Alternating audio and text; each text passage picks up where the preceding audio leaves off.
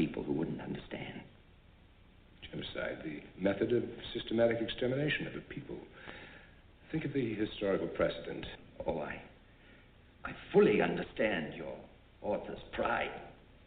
But from a practical point of view. This little mixture of mine is as lethal as cyanide. And as selective as a lady buying perfume. You'll just work on the black folks. Leave the rest of us alone? You better be damn sure. Just like sickle cell anemia, Mr. Feather. And like sickle cell anemia, will not affect people of the Caucasian race. You have my personal guarantee. How fast does this stuff work? 72 hours at the most. Took God seven days to create the world. We can cleanse it just three.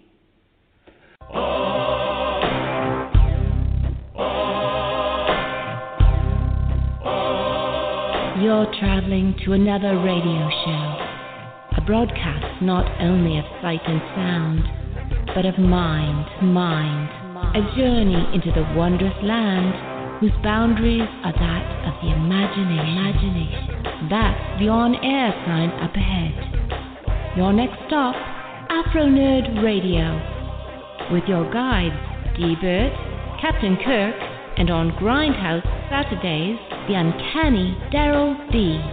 Mind expansion engaged.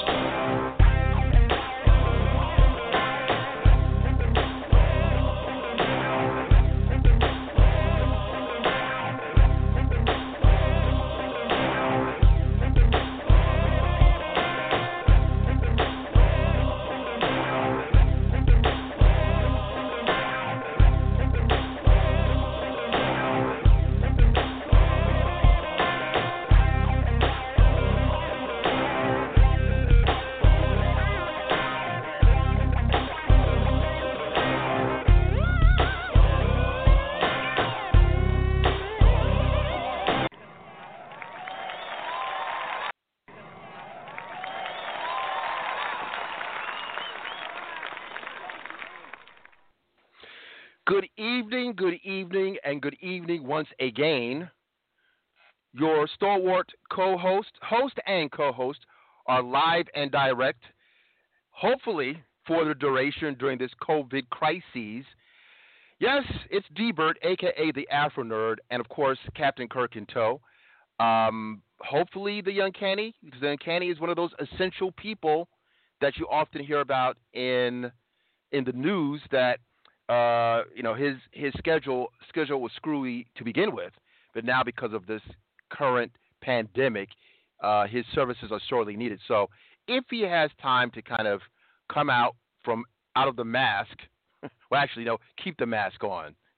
Maybe he'll be able to enlighten us with his blurtic knowledge. Anyway, this is the midweek review edition of Afronerd featuring Captain Kirk. For the duration, we're still in the midst, believe it or not, of trying to make moves to this other format.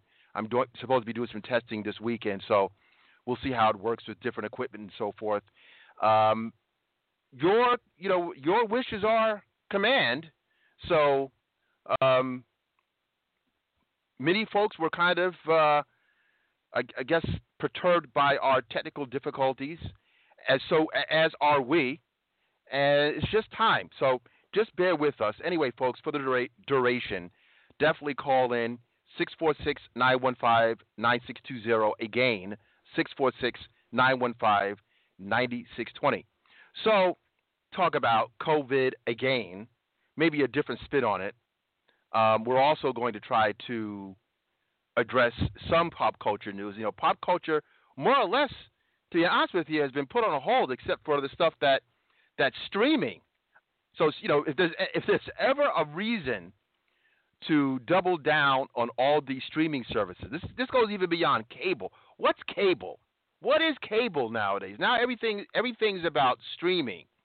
I mean, squarely about streaming. So, um, you know, we're going to still address what we can, what's going on in, in pop culture. But uh, again, for the like up, umpteenth time, we're probably going to discuss more COVID pandemic crises, war stories. I know I got a couple as I traverse around this this terrain. You know, when you when you make comparisons between Night of the, Night of the Living Dead or The Walking Dead, you know that that that stuff is coming to to real time now. It really is, folks. And I have some stories about how people like the real up close functionality of human nature, like just what human people are about. Many of us who call who are considered humans, um, it's it's not that great how people really get down when it comes down to an absolute crisis like this. So anyway, um, you might have heard we had a couple of, of iconic passings. Earl Graves Sr., who is uh, a noted publisher and uh, more specifically founder of Black Enterprise, passes at the age of 85. I believe he had Alzheimer's. I, there was no mentioning of any kind of COVID situation. Uh, also, with uh, equally iconic rhythm and blues soul singer, musician Bill Withers, he too passed on. I believe he had heart issues. Um, just two people, again, that the culture, you know, when, when you hear some of the um, some of the millennials, and I, I don't want to take a, a dump on the millennials it's very hard not to. But anyway, uh, you know, when they say things like, well, doing it for the culture, doing it for the culture, or sacrifice for the culture. So these two folks, these two people, iconic gentlemen, they really were about having uh, producing something substantive for black culture, for, for culture in general, in the macro.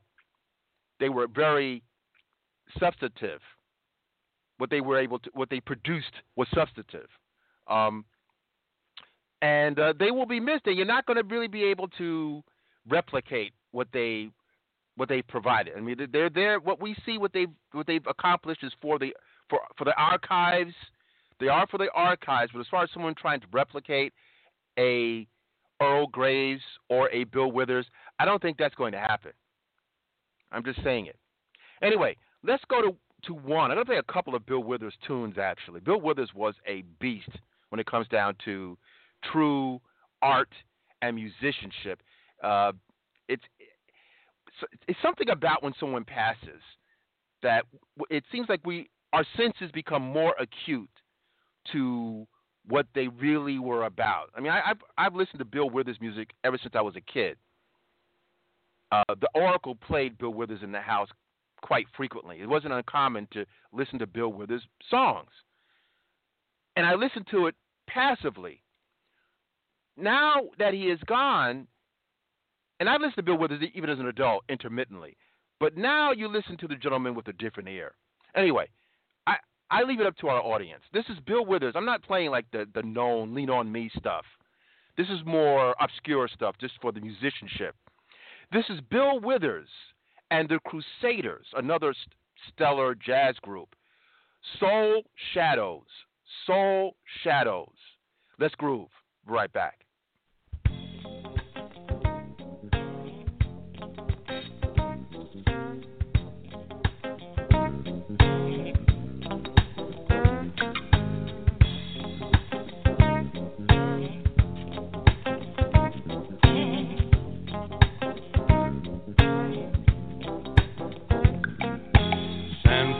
go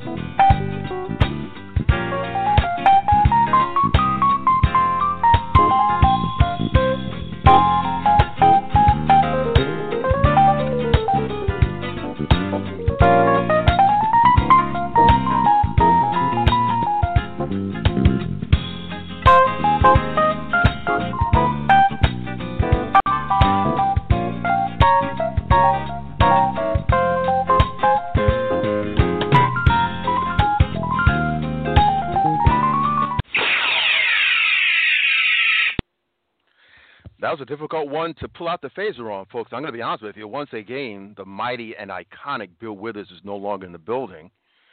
But we have his archives. We do have his archives. That was Bill Withers featuring the Crusaders, one of my favorite groups growing up. Soul Shadows. Soul Shadows. We'll be playing more Bill Withers music intermittently throughout this shortened broadcast. Anyway, enough of me blithering and blistering. I am your host, D. Burt, back at it again COVID Chronicles, Part 5. Captain, let's just get it in, gentlemen. Uh, let's get it in. Let's just get to it.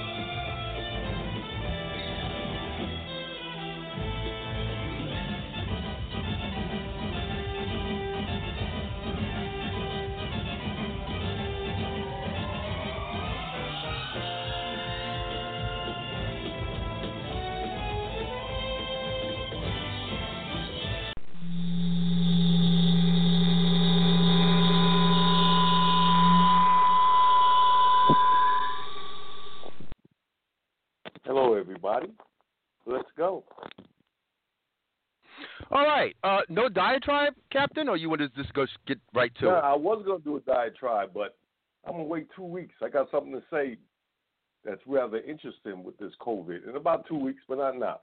I'm going to wait. I'm still watching it.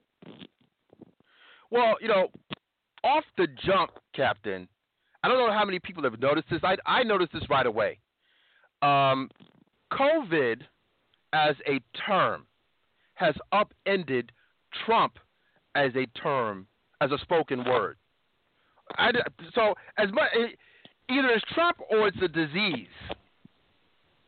That's kind of weird, isn't it? Like you know, uh, for someone who's kind of a news junkie, I've noticed that j- just Trump has Trump has has to go down in history as the most spoken about president there ever was, even more so than the first black president.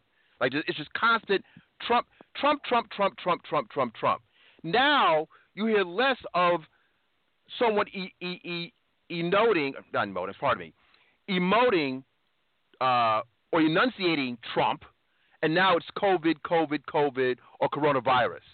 So it, it takes a pandemic to you for a person for the media not to actually say Trump in quotes. I find that very uh, almost biblical. That's one thing. I, I'll just say that from just from the jump. I just noticed that. Uh, something else. As much as uh, many black folk, including myself, would like to think of ourselves as being superhuman, and I read comic books, so that's I have an excuse. The whole notion of this melanin thing that was maybe a month and a half ago, when black folk had this weird thing going on about, well, we are seeing more white faces coming down with this disease, and we don't really see any black people with it. Now, the metrics are, say, are showing something different. So I'm going to play a clip. I'm gonna, I see some folks are, are already I'll online, and we'll bring them in. I'll bounce that out for you in a minute. But go ahead.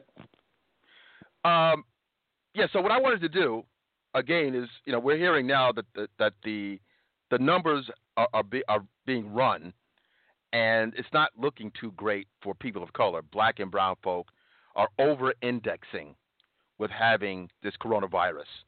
So I'm going to play this clip from CNN, and then we're going to just wax about it. But it's not it's it's just not panning out the way that I think many black folk thought. So anyway, uh, I'm going to play a couple of minutes of this CNN clip, and then we'll you know we'll we'll talk about it. Hold on. Coronavirus is infecting and killing black Americans in the United States at a disproportionately high rate. Blacks account for about 70% of deaths in Louisiana, 41% in Michigan, 42% in Illinois, way, way outpacing their place in the population right now. Um, joining us now to talk about this and talk about their efforts to fight this, W. Kamau Bell, the host of CNN's United Shades of America, and Pastor Mike McBride, civil rights leader and pastor of the Way Church. Kamau, my friend, it is wonderful to see you, but I'm not going to start with you. I'm going to start with Pastor Mike as he outranks both of us, particularly on Holy Week.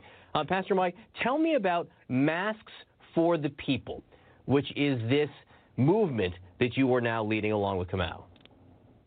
Well, it, it's great to be here with you this morning. Masks for the People is a humanitarian effort, and, and this is how we really believe it's important to shift our language we keep hearing we're at war. Uh, if we use the language of war, then we, we're more prone to to be comfortable with violence. We're more prone to be comfortable uh, with exploitation and profiteering and, and, and make enemies. But humanitarian language means that we must have a sense of radical generosity, radical solidarity, radical hospitality. So, Mass for the People is the effort to make sure that our loved ones in uh, urban neighborhoods, in uh, rural communities, black folks, brown folks who are essential workers but have not been treated as uh, worthy citizens uh, by having access to PPE, to masks, and to hand sanitizer, uh, to testing, and, and to, to, to other kinds of ways to protect them as they do their frontline work. We're trying to raise a million dollars to get that work, that stuff to those who are on the front lines. We love our hospital workers, but there are other folks as well on the outside doing essential mm-hmm. work. Masks for the People is about raising the resources, charity work, since we can't depend on our government to do it, and get that stuff on the ground as fast as we possibly can. And it's great to be able to work with W. Kamau and Steve Kerr and a whole bunch of other folks to make that happen. So, Kamau, when we look at the statistics, they should be shocking to people in the sense that there is no part of the population that should suffer so disproportionately in a pandemic like this. So, yes, they should be upsetting, but they shouldn't be surprising, should they? No, I mean, the, the reason why they're not upsetting most people is because most people have ignored the impacts of racism and structural institutional racism on the black community since the dawn of this country. So there's lots of upsetting statistics that come out of the black and brown communities, specifically the black community. But people don't tend to care. People, they, you know, there's a narrative in this country that whatever's happened to black folks is black folks' fault, which is clearly not true. Institutional and structural racism is is dragging down black folks, which we talk about in the United States all the time. And this, a crisis like this, just makes it worse. Um, what was the reaction, or what has the reaction been, Kamau, to the effort to get masks, as many masks as you can, and to get people to wear them? Well, you know, I think people are very aware overall that they can't trust the federal government to tell them what's going on. They can't trust Donald Trump. They can't trust the press conferences. We can't even trust the black surgeon general to tell us what's going on. So the thing about this benefit is that we're relying on activists and leaders who are already in the black community, people who the people in the community already trust. So that has been a, it's been a very positive reaction.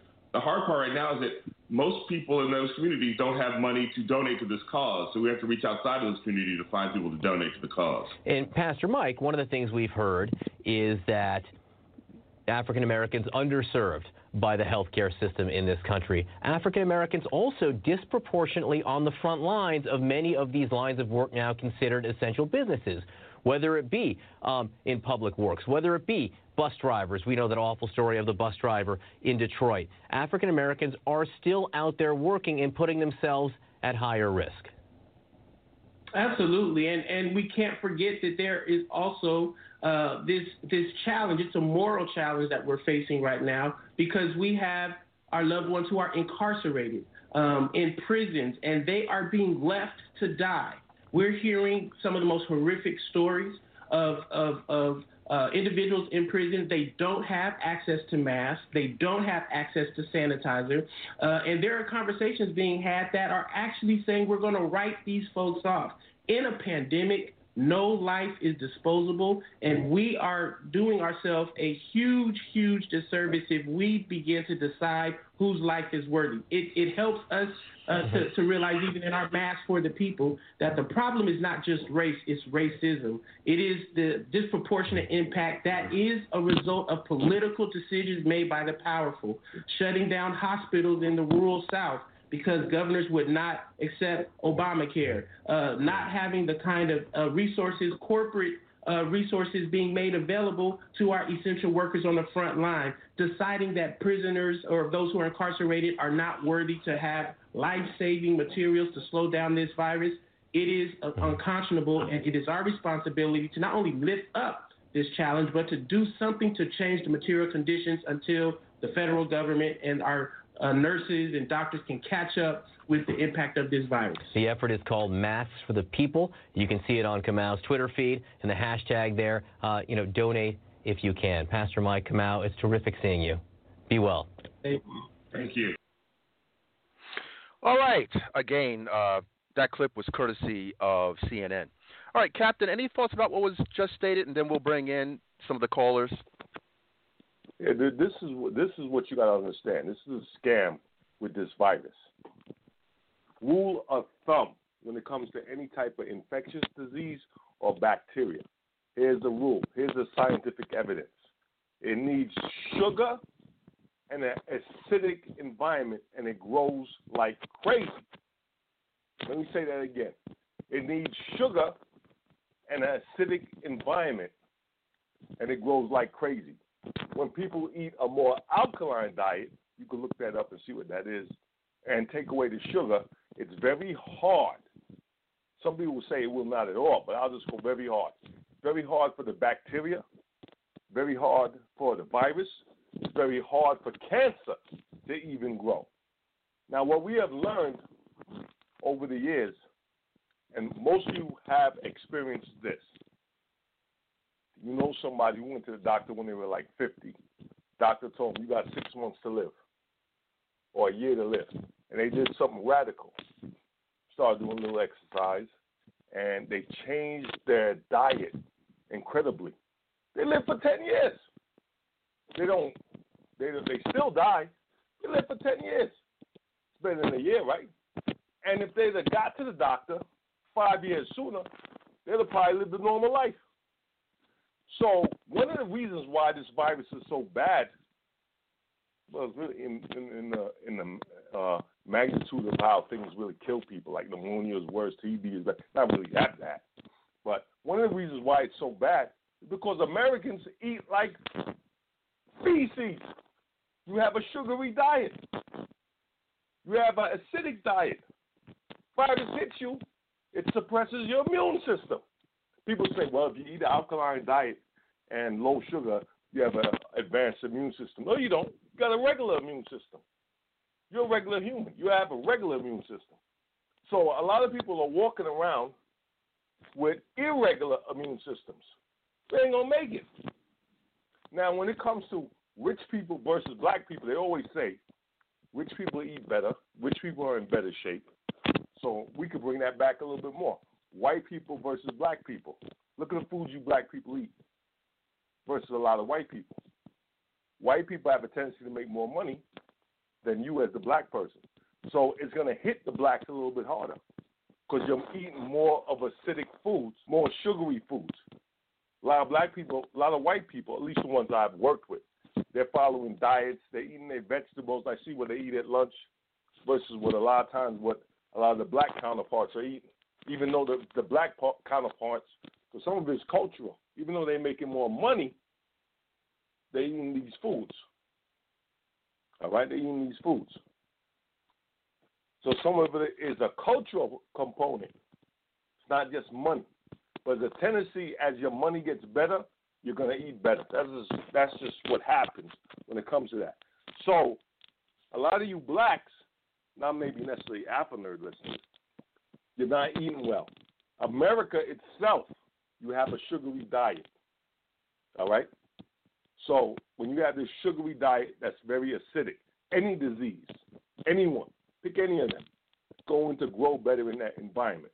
And according to science, they say, which I don't totally believe, I believe some of it. Cancer cannot grow at all in low sugar and alkaline diet. Uh, these other diseases can't grow at all in a low sugar and alkaline diet. I have a tendency to believe it's not going to grow well. It slows it down, where at least your immune system can fight it off. All right?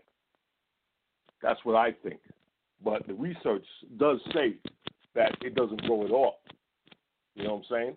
So when you see with that with black people, what are you eating on a day to day basis? Black people have a tendency to be poorer than the white people. So with COVID, they're gonna get hit harder. Also now, if you look at diabetes, why are these diabetics dying? They got a sugar problem.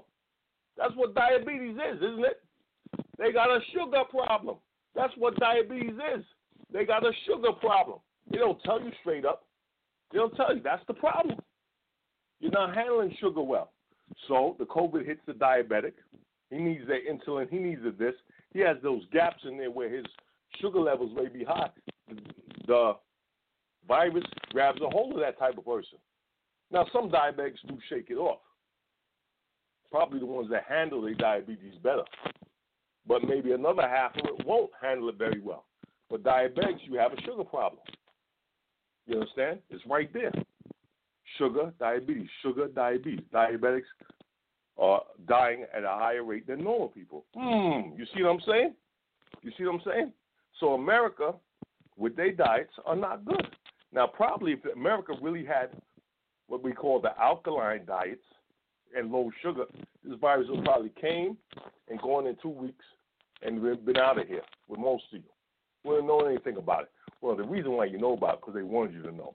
Because in 2018, 80,000 people died of the flu. You never knew. They didn't want you to know that.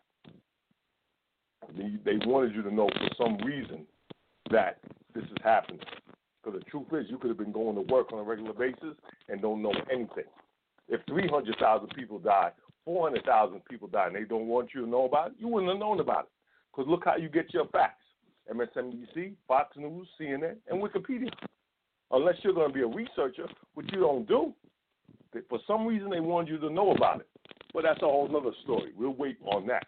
But that's the reason. That's a, that's the reason for the disparity between the blacks and uh, the whites. What they need to do is a, a story show you if you are a high income black, someone making over a hundred thousand a year, are you getting caught with this? Because first of all, you're making more than a hundred thousand a year. You ain't going to no Elmhurst Hospital or the low end hospital. You go to a better hospital. I don't even go to Elmhurst. I go to a very good hospital. So, so that study needs to be done. A lot of studies that need to be done. That needs to be done because I know when you want open heart surgery, if you're making the money, if you're upper echelon, you go to the best doctor. You don't go to the bargain basement doctor.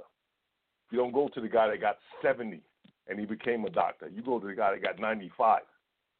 That's just how money works. Back over to you, Afro. All right. Um, let, us go to our callers, our stalwart supporters, as always.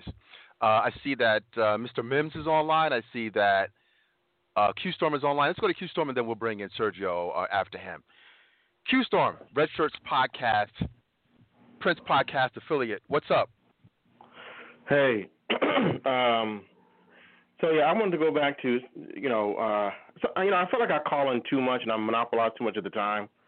So I try to call in only when something strikes me. And your, your the clip you aired, the the pastor guy, I forget it, Pastor Mike.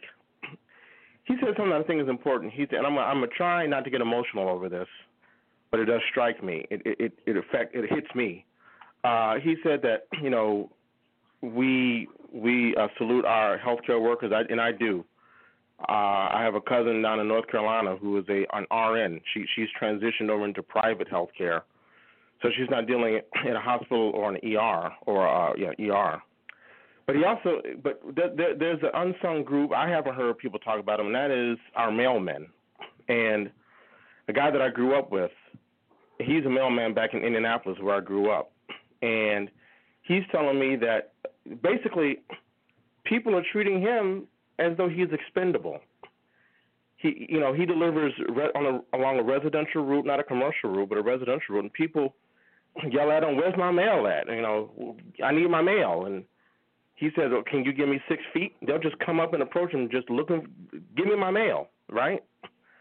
And I asked him, "Well, are they giving you masks?" And he said, "No, I'm, we haven't got any masks. As a matter of fact, someone got sick in the downtown branch where I go occasionally, and no one reported it. No, none of the supervisors said that someone had COVID. They haven't cleaned it out. Now I don't know if they've cleaned it out since.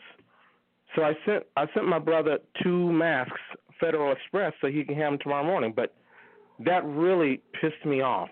So between that and you know my 80 year old mother who's in a uh, care facility right now or living in a care facility, you know I I really I, I don't know what to say. I, I mean, we need to salute not only the healthcare workers, but the bus drivers, like the brother who died a week after complaining about it on uh, Instagram, and our, our postal workers, the people at the grocery stores. You know, they're the people who are the the front line right now. So I, I just want to salute all of them. That's really all I had to say. Uh, well, first, um, Keystone, I, I'm appreciative of what you just said. I mean, as far as you know, I, I'm I'm with you and my thoughts are with you and your you and your people and family because this is a very difficult time, um, especially since you know, look, we're calling you, we're speaking to you from New York, but although this is kind of a global kind of, it is a global pandemic. New York seems to be really the center of or the eye of the storm right now. Um, so I hear everything you're saying. Um, what, what bothers me the most about this is that once again, black folk appear to be over indexing in the negative zone. And uh, even with what you told me about your friend, about your brother there, uh, if you if you're caught up in these kind of circumstances, you're going to have to protect yourself, in spite of what uh, the government is doing. I mean, he works for he works for a government uh, agency, or if you work for a corporation. Uh, if you haven't guessed it, yeah, they don't really care about you. So um, I, you know, I was speaking to I was speaking to uh, Captain Kirk's predecessor, Mr. Starks, and we were kind of going back and forth with war stories um, as we traverse around with this situation, and he, we both agreed that we instinctively knew that you could you could even use a makeshift mask. Like before, there was this whole special type of mask, the N95 mask you, you had to have that. Then you heard things about you heard you heard. Um, this is where Captain talks about the manipulation that I agree with.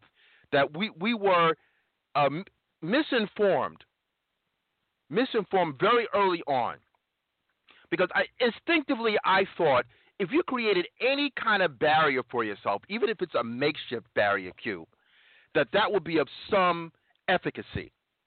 But early on, if you remember, they said, well, you have to have a special kind of mask, and the mask isn't really that helpful. I mean, he told you all these kind of things. Now they're telling you the complete opposite. Now they're saying, well, you could use a scarf.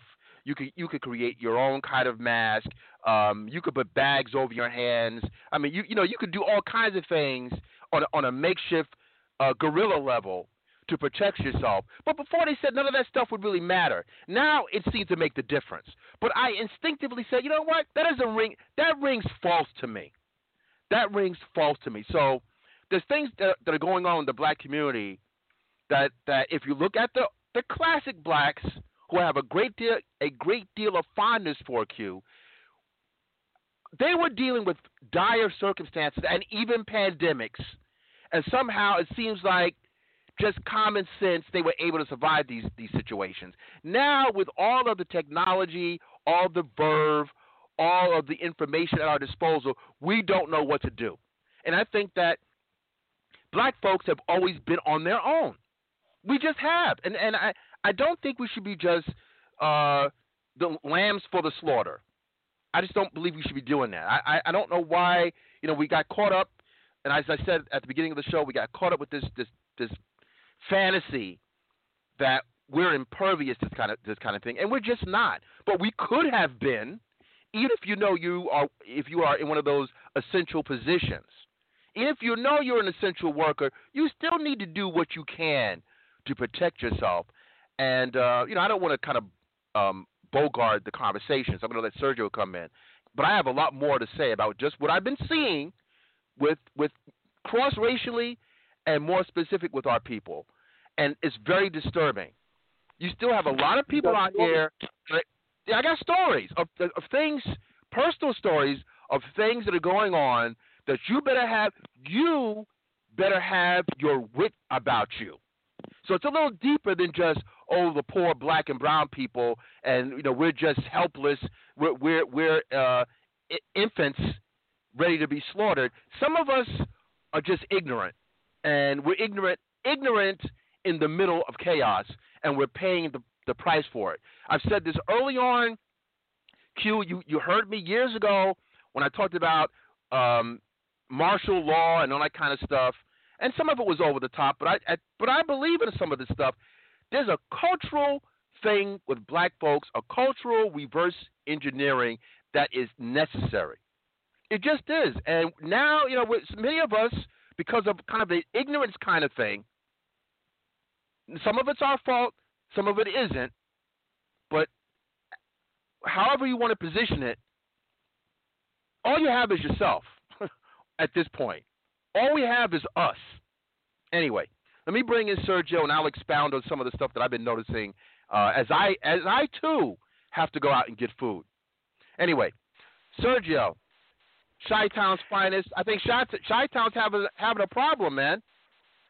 The metrics. Uh, well, uh, yeah. Well, before we get anything, be sure you talk about AMC movie theaters because actually, there's a con game that AMC is really doing uh, about the whole situation. Don't believe the hype that um, they're going to go out of business. But getting back to Chicago, um, yeah, Chicago has a bad. But th- here's the thing. First of all, number one, the numbers in Chicago, or just say the state of Illinois, are nowhere near what's going on in New York City. As a matter of fact, and when you look at the numbers, um, the state of Illinois, in terms of the number of cases, has dropped from seventh place to ninth place. Okay?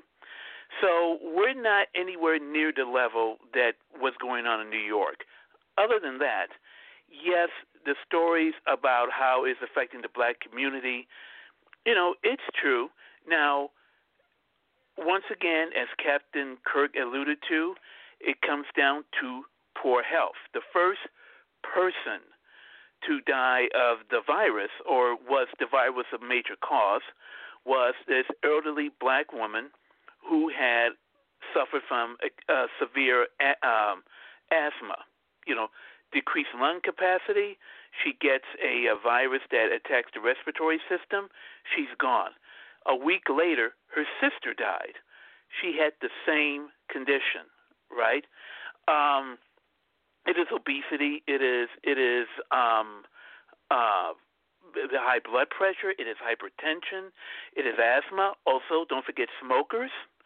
Um, I read that the rate of death in Louisiana is higher than the rate of death in New York, and experts say the number one reason for that is obesity. I go back to this uh, report uh, that I saw on 60 Minutes. Was it this Sunday or Pat, or the Sunday before?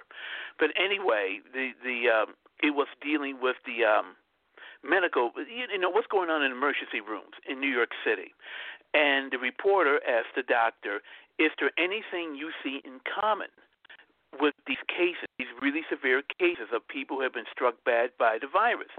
And the woman said, so far, what we see is that uh, the number one, the most common, um, the most common thing we see is obesity. So, um, going back to what Captain Kirk says, if you are healthy, if um, you eat a right diet, uh, you don't have any underlying conditions such as asthma or high blood pressure uh, that affects the, the black community in much higher numbers, then you're pretty good to go. Can I just um, may I jump in, or do you want to move? Hello. Uh, no, go ahead. Go ahead. I'm sorry, my mic was off. Go ahead. see, here's the thing. I see. I've been, like you said, I've been listening to this show since you did that martial law broadcast, and I learned about you on Michael Dean. I think that was 2006, 2007. Man. Um, and I, I, hear what you've been saying all this time. I, I believe I, I follow that, but here's the thing. You know, my wife between my wife and I, we make, you know, mid six figures. We do okay. Got a lot of credit card debt. I'm ashamed of but we're we're not struggling per se. And I, I still can't afford to buy healthy foods, and I still can't afford to.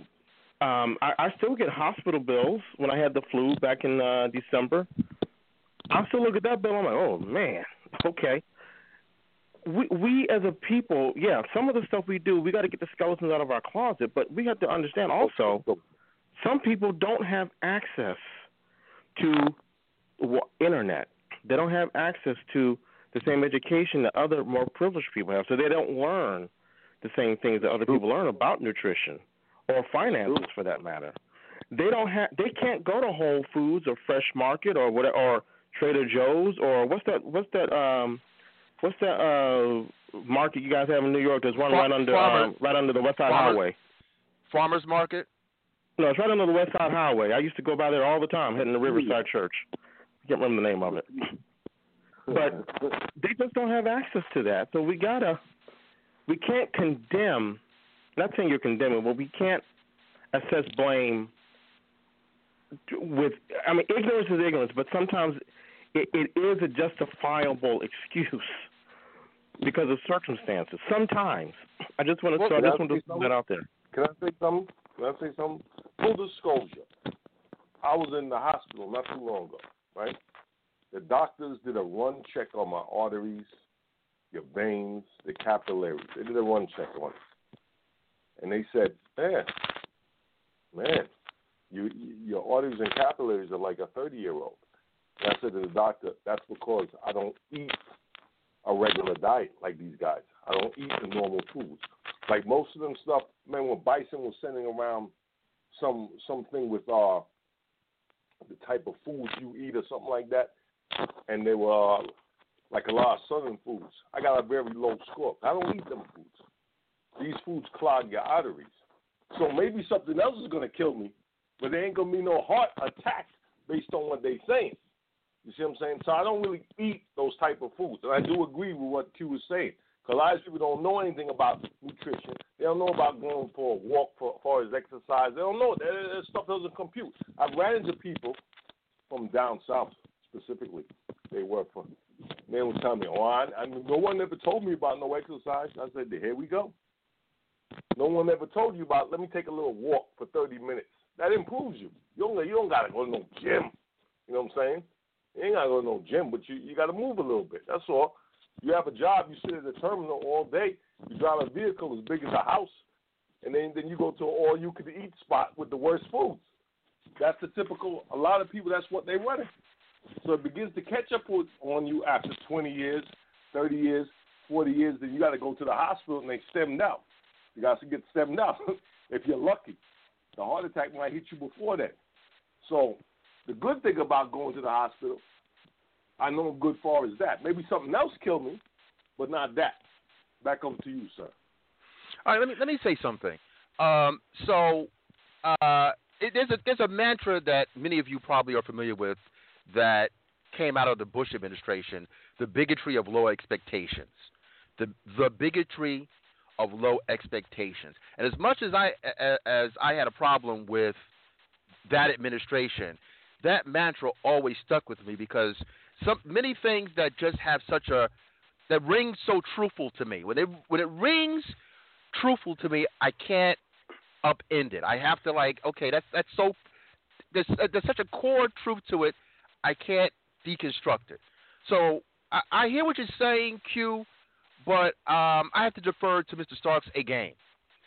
Going back and forth with war stories. I'm out here like everybody else, as far as you know, getting food and going to stores and that kind of thing.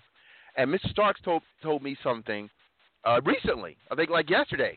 He's repeated it, and he said he has noticed that um, where there may be a scarcity a scarcity of food at some of these places, that he the food is bountiful for him because he's actively getting the fruits and vegetables that he's seeing the lower tier people not even getting. They're getting the, the, the donuts, the cakes, and all those kind of things. They're actively ignoring the fruits and vegetables that are in their midst. So again, I, I don't think we should be. I, I think there's a little bit of uh, unnecessary charity. Unnecessary unnecessary charity to people. Like oh look at them. They don't know any better. And and we it's almost it's not really dignified. You're not it's not a dignified thing in my opinion to constantly position folks that we deem to be quote unquote lower tier when we're starting to see that some of these people are just not they, they, whether it's cultural they're not going in that direction. Now um, uh, Mr. Starks is educated, and he's just told me, you know, look, they're not getting the carrots, they're not getting the beets, they're not getting the, they're not getting the apples. They, they're not even going there. They're just going. They're just like they, they don't want it. But the the meats and uh, the ju- you know the, the the sodas and the beers, they're going there for that. They're not going there for the other stuff. So I don't I don't know if I don't know if it's that simple to simply say that that's what's going on. And also something else on a personal note. So uh, I go with the Oracle to assist him with getting some food. This was a couple of days ago, uh, like this past weekend. Uh, my father's older. Uh, as many of our listeners know, I lost my mother, unfortunately. My father's in great health. You know, he's he's with it. You know, moves moves with no issues. Uh, he jokingly, to his advantage, people think he's a lot younger than he than he is, which is good for me. So I want th- that gene to kind of still continue. So anyway, um, so he's on himself a little. His, his head's a little big. But uh, anyway, I wonder, I wonder how I, I wonder where I get that from. Anyway, so he's moving around, but I'm very, I'm very protective of my remaining parent, obviously. So I go to a Stop and Shop. We go to a Stop and Shop, and and uh, as we're going to Stop and Shop, obviously on, on Long Island, I'm seeing uh, a whole strew of businesses that are closed. So, you know, businesses are shut down. We are talking about talking about War of the Worlds, 1938 or 1939, War of the Worlds. We're talking about all that sci-fi stuff is come to our reality. We go to Stop and Shop, and maybe two weeks ago, you might have saw half the customer base going in there protected. Now you're seeing maybe eight eight tenths of the customers going in with with masks on and with gloves. But you still you still have a few stringers not protected. So I see a young a young couple, uh, black and brown. The the the the uh, the male appears to be well he's black, and the female is of Indian extraction or of uh, Latin extraction. Doesn't really matter. Black and brown couple. They're coming out. They're coming out with shorts and it's summertime gear. No, no gloves. No, no mask. Nothing. And there, and I, and I'm, I have my spider sense on, so I'm looking all around me. That that paranoia is on me. So I'm looking around me, and as as I'm go, as I'm walking with my father, I see that they're kind of close to us Like they're kind of walking, you know, that that whole skip to the skip to the loo, nonchalant, nothing's going on kind of attitude. They're walking into a place where you see clearly most of the people that are in there, they look like it's uh, Night of the Living Baseheads. Okay, everyone's got covered up the whole nine, and they're still kind of in our kind of in in our personal space, walking behind us. So my father goes towards the eggs, checking the eggs, gloves on. Both of us have our stuff on, and the young man is like uh, within a few inches of my father's shoulder. And I'm and I'm like, guy is not giving my dad any room. Like, what's up? I mean, I'm so I said, excuse me, you're gonna have to move back a little. Can you kind of get? Can you, you have to give us about six feet? And he gives me a look. He gives me like a real, you know, like a he, he kind of he has a moment where he's about to he's about to, as they say, black out. When I told him, and I said, hey, you know, that's what they say, man. They say six feet. And he gives me that look. Now I'm already in my head. I'm like, this guy's gonna make me do a Denzel Equalizer. I'm gonna get a can of peas and bash your mouth in. I'm about to go. I, I'm already got three or four steps on this guy. I'm gonna have to. I'm gonna knock his key, his, his, knock his key, his his uh, kneecap, and hit him in the mouth with a can of peas simultaneously. I'm already. I'm not a. I, this is the this is the Afronerd speaking. I'm not that guy. But when it's my my my my father, and it's the just the fact that I'm saying to myself, this guy doesn't believe that this is a real thing. He he's mad that I have to I have to tell him, you know, this this this personal space, this six foot thing. I mean, you don't think this? You don't see this is this is a global pandemic. You don't see that. So I guess what I meant, what I'm saying is, I'm, I saw young people, many young people in this store, not you know, still walking around unprotected, no gloves on, no mask on. They don't think this is real. So, uh, and this is cross racially, cross racially. But I saw a lot of black folks kind of like this is. I saw young black women, two and three kids, two and three uh, toddlers or young children. No one in their no one in that purview is covered up. This is not real to them. Now you could use you could use uh, a scarf, you could use a cloth, you could put bags in your hands. You don't have to have special uh, special uh, designer black gloves or special designer uh, a designer mask. You don't have to do that. Um, and I'll, I'll, I'll, stop at this one point. Just how my mind, how, how you have to protect yourself. So we're about to purchase this food. My father goes elsewhere, still looking around. So I'm going into the I'm going into the into the aisle. I'm guided into the into uh, the cashier's aisle to purchase the food, and I see that the young African American female cashier had to be under 25. She says she says, "Come on, I can take you." And I'm looking at her hands, no gloves, and she's about to grab the food. The person she just helped, elderly elderly white man, no mask, no gloves. I said, "You know what? I have to get something else. Pardon me, no big no, you know, I'm have to, I'm gonna have to get out." She said, "No, no, no, no. I have to get something else. That's okay." The person that guided me in said, "Why'd you Why'd you get out Why'd you get out the uh, the aisle?" I said, "No, I have to do something." You have to protect yourself, Q. This is a black, this is a young black woman on the front line. Most of her fellow employees were covered up. She is is manipulating groceries, handling dirty money. Just dealt with a man, a, an elderly person. No one's covered up. They might as well have, might as well ha, should have had sexual sexual li- liaison in front of the store. Nobody had any kind of protection. This is what we're dealing with. You're dealing with the dumb versus the intelligent out here. Well, okay. Can I say two things? First of all, to answer to answer um, Q Storm thing. Um, uh, I, I last week I went to a gross uh, supermarket. Anybody who's listening from Chicago knows it's called Mariano's. Uh, it's more of a high end store, and uh, they put one about a year and a half ago in uh, right in the middle of Bronzeville on the south side. First time they had a store on the south side. They have delis, they got a huge bakery, they got one hell of a liquor, you know, section. And uh the thing I noticed was that there were a lot of people there.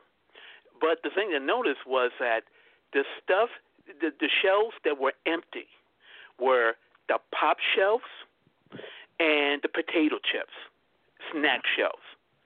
You know, fruit, vegetables, there was plenty of that. You can have all you want, right? Other types of healthy foods, all you want. But the whole pop section, like a desert. The potato chips, Dorito section, you know, and this store has everything. And once again, it's in a it's right in the middle of a black neighborhood in Bronzeville, right? So this idea that well, you know, black people don't know. There's opportunity there. There's, you get everything there you need, right? Black people go for the potato chips. Number two, going to what you just said about the cashier. As I've said this before, I think we're still being a bit too paranoid. You know, I have friends. You know, I was a face. A friend of mine posted something on a Facebook post. She lives really in the downtown area. And downtown has been pretty much deserted for the last two weeks, maybe closer to three weeks. And she went out and she made it sound like it was the greatest horror film ever made. She she was just she, she's going to have a nervous breakdown. And I go like, there's nobody around. What, what what are you scared about? Everybody is so scared. Everybody is so paranoid. You know, just calm down, folks. You know, be sure you wash your hands, or you know you use um hand sanitizer. You know, you know if you got if you think you have to wear a mask, then go ahead. Though I don't wear. Well, I haven't really been out, but even if I did, I wouldn't wear one. I mean, just just me. But you know, still, I think people are still over paranoid about everything. Like, I don't want to touch money. I don't want to touch you. I mean, how's how's how's that a way to live? You weren't you weren't that you weren't like that a month ago. We weren't in the middle of a pandemic either, Sergio. Look, yeah, I mean, I how do you uh, know we weren't in the middle of it a month ago? Because we're looking at the data. I don't. I, why? What? what see, here's the other thing that black as I said before, no, as I said before, as I said before, the only reason why we know that people have the virus is because people are being tested for it. How do we know that people didn't have this virus back in November?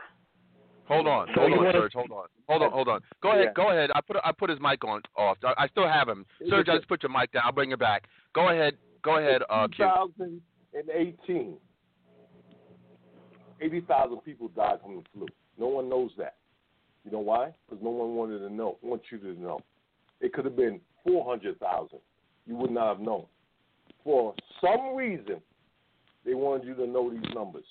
The numbers that we got right now could have easily passed without you knowing. There's not a million people that's going to die. If 500,000 people, let's just say, died worldwide, and we're nowhere near those numbers, you would not have known. How, you know why? Because how do you get your information? MSNBC, Fox, CNN, and Wikipedia. If they said they're not going to tell you, you could have lost 500,000 people already, and you would not know. For some reason, food for thought, you know you're in a pandemic. All right? Think about that. All right? Always remember that. That's why you know, they wanted you to know. It could have been very easily, don't tell them anything. You would have never known. You would have never known. No one's going to the hospital and get and standing in front and get tested. They don't test you that. They don't test you unless you have symptoms. You would not know. So that's food for thought, man. You got to think about that, man. What's happening right now? We have another caller. We have another caller. I'm going to bring that caller in. I think that's Nas from G from GA. Go But ahead. Um, let, us go. Let's go. Let's go to uh, Q Storm. Uh, well, let me just say this quick, and I'll let Q Storm speak, and then I'll bring in um, Nas.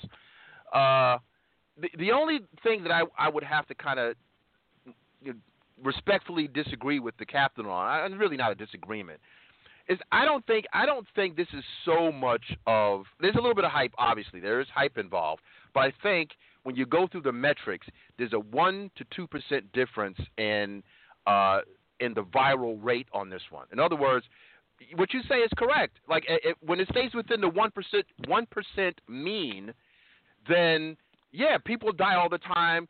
Uh, you know, it, in the in the that. Let me finish my point. Let me finish my point. Five percent after you're not going to know if they don't want you No, to but- know no, but- how information comes to you. Go ahead. But what they're saying, what they're saying is that the uptick toward two percent, it starts to get to the point where you're going to start overrunning the hospitals. So it, when the hospitals start to get affected, where they can't treat these people, it becomes a pan, it becomes a pandemic. And even if we want to disagree and talk about, okay, this is you know spurious and all that kind of thing, I'd rather err on the side of caution. The fact that so much business has been affected at this point, I'm I'm just not going to I, I'm not going to fight and then end up in the grave. I mean, you know, both of us can exchange exchange our stories now with people that we know personally that have died or in the hospital even as we speak with this COVID thing. So, I think ultimately, if you're in poor health, if you're in poor health, uh, it might affect you more adversely. But I, I just, I'm just not, I'm not willing to kind of do the conspiratorial thing, um, and then you know you end up getting this thing, you know. But but let let Q Stone. Let, go ahead. Hold on, hold on, hold on. Africa, over a million people die a year from pneumonia.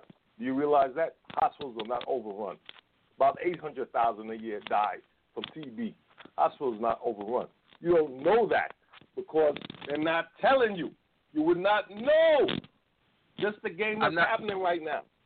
I've heard, I I understand. I'm not disagreeing with the numbers, but I think that the the rate of infection and the way that um the way that these people are uh, are being addressed by the hospital. I mean, look, we're hearing stories now, Captain, about even in the New York area that they're using fields and parks to bury people temporarily because of the amount of death. I I think there's whatever the math is on this thing, it's enough of an uptick where where a the hospitals could be overrun, and B, now we're looking at different different uh, places where funeral homes and even where you have to bury people is being affected. We're seeing people in in Honduras where you're seeing dead bodies on the street. I mean, I, I just think there's something different about how this is going down than just kind of saying, well, the flu kills hundreds of thousands of people. I understand that, but there's something about the math that makes this a little bit different, uh, allegedly. Allegedly. But I'm not willing to kind of do the conspiratorial thing and, you know, you end up dead. Then you don't, you, you know, we can say that for the luxury of breathing right now. That's just my opinion. My opinion. Um, let's go to Nas. No, let's go to Q and then we go to Nas. Q, you had something to say? Yeah, it's really making my blood boil dealing with Negroes. We we just you personally just told a story about Nogs who did not take it seriously. Okay? I don't understand I'm not calling anyone a Nog. I will say Negro. I don't understand why Negroes all of a sudden don't want to hear science and data. Now, here's the data the flu does kill a lot of people over the course of a year. This flu, this coronavirus, has killed worldwide. What is it? I'm, I'm sorry, not killed. Infected worldwide. What's the number now? Five hundred thousand? Is it more? Something like that. 600,000? Something like that. I think so. Since since January, it has a two percent mortality rate. That's one. Two, Uh, and the flu has a what? Point two percent, point one percent. Okay, There's, that's there's one. a difference in the percentage. I think I heard from I heard from one to two. Like one percent has one one percent is one thing, but when it upticks toward two percent, that's when they talk about it could overrun the hospitals and the medical response. Yes, will will Yes. not be enough. We have a vac- we have a vaccine for the flu, even though it kills a lot of people. We have a vaccine for the flu. Three, uh, two. You can carry this and spread it around while being, repeat after me, asymptomatic. That means you don't know you have it, but you are carrying it. That makes it a lot more easy to spread than the flu. I don't understand why we're fighting over No this. one's fighting anything, Q. No one's fighting. Well, why are people trying to downplay it? I'm arguing with my own crew. about oh you're paranoid. I'm paranoid because I'm wearing a mask.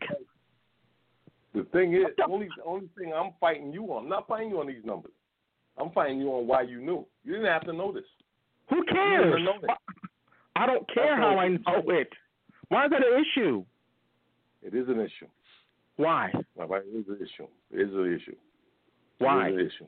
How Okay. come you don't know a million people a million people die a year from pneumonia? It is an issue. I don't understand that's why it's an issue I need to be worried about things, though. Why- Things are worse than this out there. That's why it's an issue. But they're not. That's what that was the whole point. They're not. Let, I let just me bring. told you. Let me bring it. They're, Let me bring it, they're, Nas. they're predicting. They're predicting Pneumonia two hundred kills a forty million thousand people possible a year. deaths. This is not going to kill a million people. It's worse than this, Q. I lost my sister to pneumonia just a couple of months ago, dead. You understand? You don't know anything about it. That's what I'm trying to tell you. I Go guess I don't go ahead. understand why it's important that I don't know that. You know, it's not a pan- respect- flu. Flu is not a pandemic. This is a pandemic.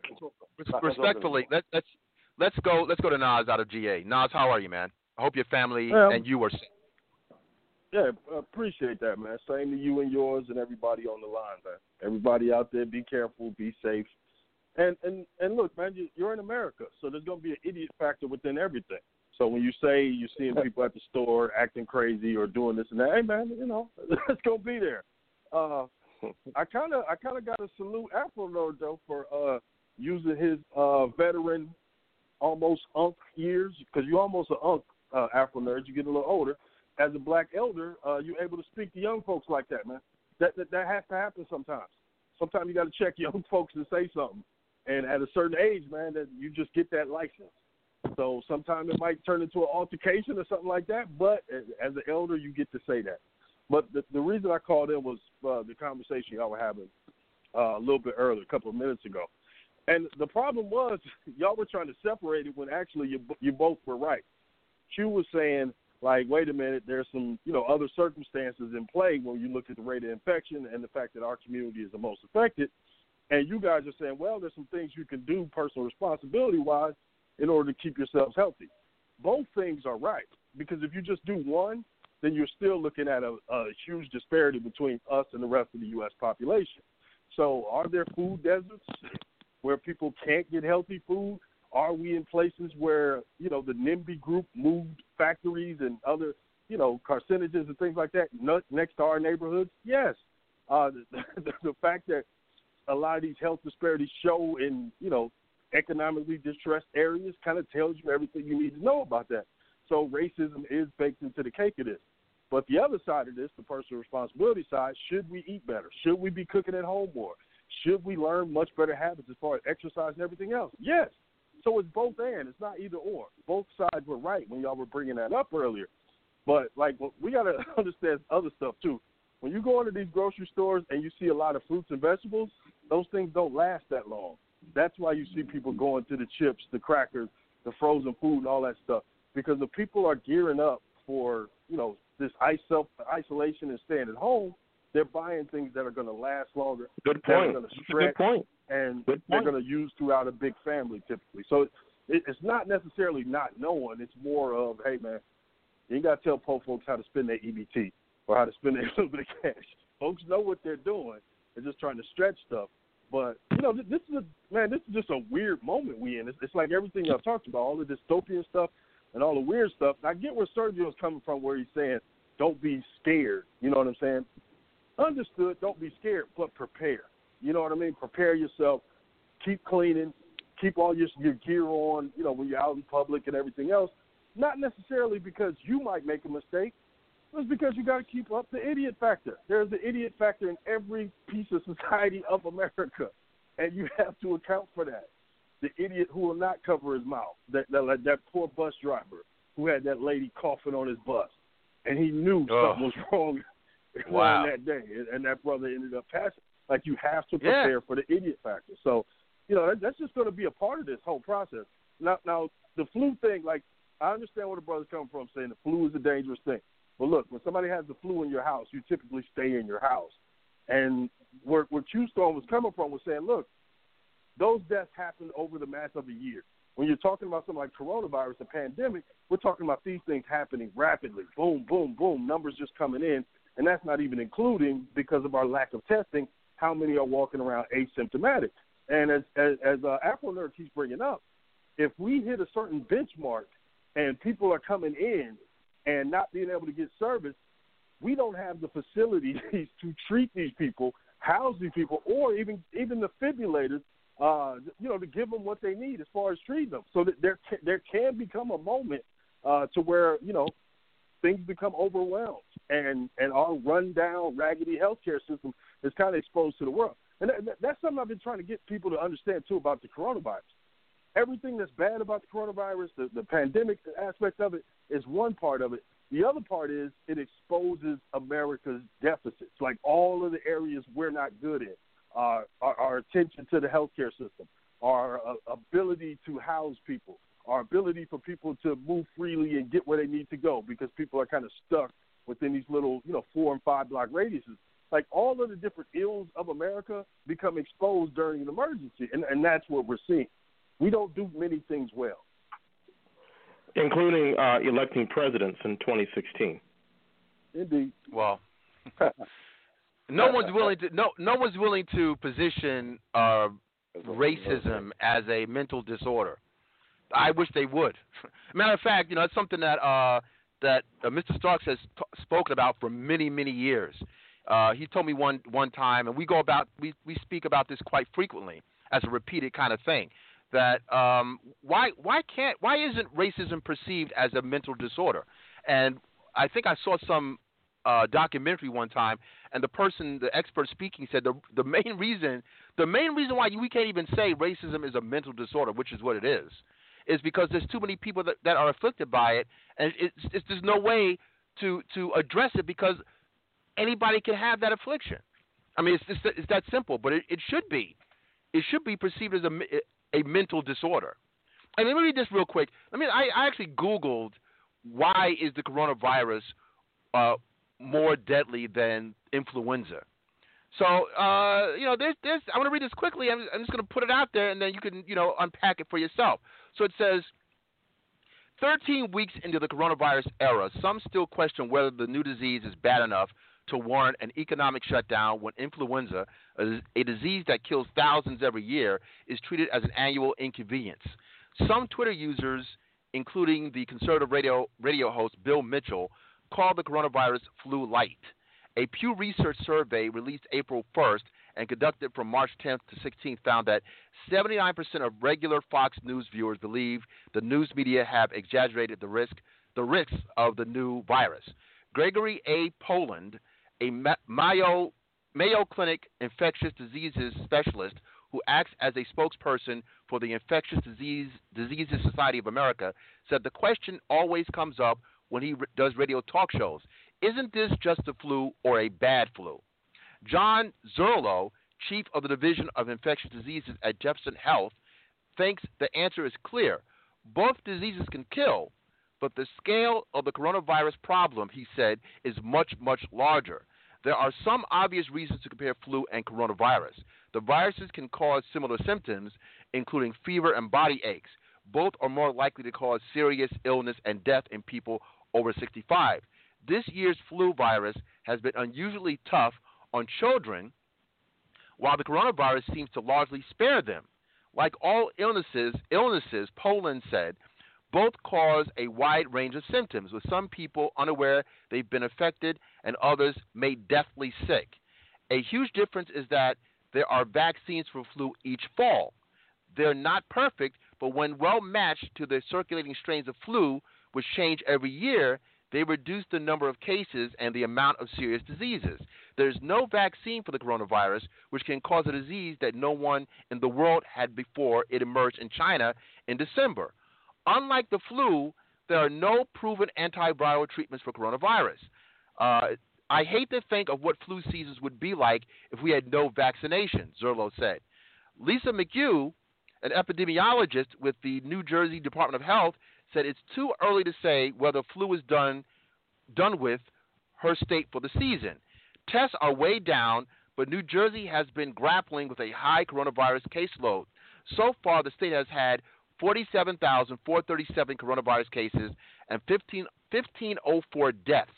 It does not report flu deaths. Um, I'll, I'll close out here. It says experts said both flu and COVID 19 are underreported. Many people who have flu are never tested for it, and there have not been enough coronavirus kits to test everyone with symptoms. Uh, the death rate, the death rate for flu, usually 0.1%, is thought to be many times lower than for the coronavirus. The current best estimate for the coronavirus is 1%. That seems pretty low until you realize that the world has 8 billion people. Well, yeah, you know, 1% of 8 billion is substantial. I mean, you know, come on. Uh, it also matters how easily a virus spreads. Let, us see, what is it? Uh, 10% of 8 billion is what, 80 million? So 1%, I don't know if my math is off. 1% is 8 million? 800. 10% 800 million. 1% of 8 billion would be 8 million, wouldn't it? No, it'd be 80 million, 1%. Eight, oh. Well, 8 million or 80 million? It's, I, 80 million. Uh, I don't know. Yeah. Anyway. A lot of people. Let me let me bring back Sergio, and then I want to go to a uh, Bill Withers break, and the, we'll you know we'll band, bandy about this again. But uh, you know, look, I'm I'm not comfortable with what I disclosed about getting angry over my dad, but I just, I had to. I'm not. I'm a person that's very honest on mic. Well, because What- it's unbecoming. the- It, it, well, look, I don't. I, I, I you know, you know me. dad. It's your dad, man. Well, you know what it is? It, I have an issue, a tick, that I think my audience members know. When you do illogical, stupid ish, I sit there in wonderment. Like, I, like I, again, is a young couple. You're dressed with no protection. You're walking around. Every, you, you see clearly everybody around you is protected, but you are holding hands and skipping like it's not a big deal. And then, okay, you do you, but you doing you, or this YOLO acronym, is going to affect me, me, and and, and my and my dad. And the fact that he's he's he's inches away from my father, and when I tell him, you know, look, we got a six foot rule, he's angry with me for the rule. I said, I'm going to I'm going to have to erase you, brother. I'm sorry. That was in my head. That was in my head. I'm going to have to pull out an eraser, the Afronerd, because because you're just too stupid. If you don't if you don't understand French pedicures and you mess up, or you mess up my father, I'm going to have to erase you. That's it. That's it. You don't understand the feet and you don't understand my father, then both of you you're gone, and you're gone. What? Anyway, uh, let me. I see. I see that. Uh, I think the uncanny is uh, um, is, is with us. I don't believe it. uh, is this Daryl? Is that you? And this is the note in which I enter re-enter the arena. This is beautiful. How you? Welcome. Listen, man, my brother. How how how are you doing? You you we we will you know keep keep your your um, vocation uh, quiet. We don't need people all in your business, but you're one of those essential. Enough people You're, you're one. already. You're one of those essential workers, though, correct? Oh yeah, yeah. There's another word for it, but I'll leave that one alone. Okay. So, Okay, so so so you're you're covered up. Are you you're seeing some stuff like what I described? Uh, you're you're seeing that people walking around like Oh. it's all good, right? oh yeah, yeah, yeah. I've I've told my stories on Twitter. You know, that's part of the reason I restarted doing the video blogs because that helps me freaking calm down. Because I see way too much. like, like, let me let me just uh, uh, horse cookie, uh, deep doo doo, however you want to call it. I mean, the same lady that will walk up on me as I'm doing work is the same lady that'll complain he ain't observing the six feet rule. I the only the only recourse I have is tell managers and stuff, go ahead, look at the cameras, focus the cameras right down on here and see what happened, and that way you could see what uh, this Karen was doing. Karen. But Even I know what that means. There- There's like a difference between Karen and Becky. What, what what's the difference between a Karen? This this is in this is to the listening audience. We're talking about uh, uh, euphemisms for, for for white for white out of pocket people. So there's there's the there's the Becky. Now there's a Karen. Is there a difference, Uh, difference between a Karen and a Becky? Oh, I Definitely, so. definitely. Uh, the way I look at it is Becky. Becky would be pleasing to the eye, if not for their personality. All right, like uh, uh, Angelina Jolie. Before she became enlightened, she was she was nice in the face, but her personality was rotten. To me, a Karen is rotten any all the way around. You know who a Karen is? A Karen is the the girl who went to that Oakland park and called the police because black Right. people were having fun at barbecue. That's a Karen. Mm. That isn't a Becky. A Becky is is like a, a white girl you would want to have relations with, but then she opens her mouth. Mm. I'm He- sorry to he's say it got like this that. to science. That's that's science right there. That's data. That's data. All right, I'll, I'll I'll just say it like that, you know. So so uh, it go like I I saw that and I saw my girl CK get into it and she did a dissertation on there to try to teach people because once I heard white women got upset, so they wanted to make Karen the new N word. I was like, Mm. I'm go- going to just let black woman Twitter handle this because if a black man steps up first and gets involved in this, it will be accused of misogyny. But let the black woman Twitter handle this. They they'll they'll explain it so that all of our allies can understand. And I apologize for all the good people named Karen out there and all the good people named Rebecca or Becky out there. It isn't a personal slight to you. It's Let, just, let me some, you got to get some of your people in check. let me say something quickly uh, in deference to uh, the uncanny. Uh, definitely, you know, he mentioned it, but I want I want to be make it very clear to the listening audience. Definitely check out the Afronerd Radio Instagram page, Afronerd Radio IG, and you will see um, the uncanny Daryl B doing book reviews, doing wrestling book reviews, comic book reviews, ta- trade paperbacks. So I would advise the listenership that you know, look, we are even in a crisis whether we're doing a radio show, whether we're doing a transitional radio show, which you know was, I'm working on the, testing it this weekend. Um, we're also on IG. We're also heavy on Twitter, so you can reach us even when we're not when we're not doing a show. So go to Afro Radio IG to see these uh, splendiferous uh, reviews that the uncanny that he's doing. Um, I, now I want to bring uh, Go ahead. And, and, and just quickly, just to give guys a preview for this week, if you've checked out uh, Twitter or Instagram, you've seen some of our favorite people got together and did the Don't Rush Challenge. Well, some of those books they they showed will be the highlights of my next one minute bad review set. So shout make- out to 130, uh, 133 Art, Nerd Soul, uh, Greg Elise, all Dorfrich Gene, all the folks there who did their thing. Now I want to go back and forth between you and Sergio. I'm going to bring him back in. I'm going to forego the, the musical break 'cause We've got about 36 minutes remaining.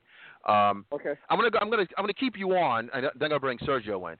So, uh, in your opinion, because both you guys are kind of on the opposite ends of the pop culture spectrum, right? so, and I say that whatever, whether it's highbrow or lowbrow, even though I think comic books are now kind of highbrow or mid-tier brow, we, we've actually moved up, I think, a little bit. Um, where do where do you see this is to Daryl? Where do you see the, the the culture going in this COVID crisis? Because we know that that, that the comic shops are su- are suffering. Uh, we don't know if they're going to return. We're hearing some some you know kind of out of out the box thinking on trying to preserve the comic books. I think the comic book shop. I, I have a a link, and we're supposed to be talking about this story of a Florida comic comic book shop where the owner is actively uh, circumventing Diamond. You know, Diamond Distributors is where we get mo- most of our comic books. That now he's saying, you know what?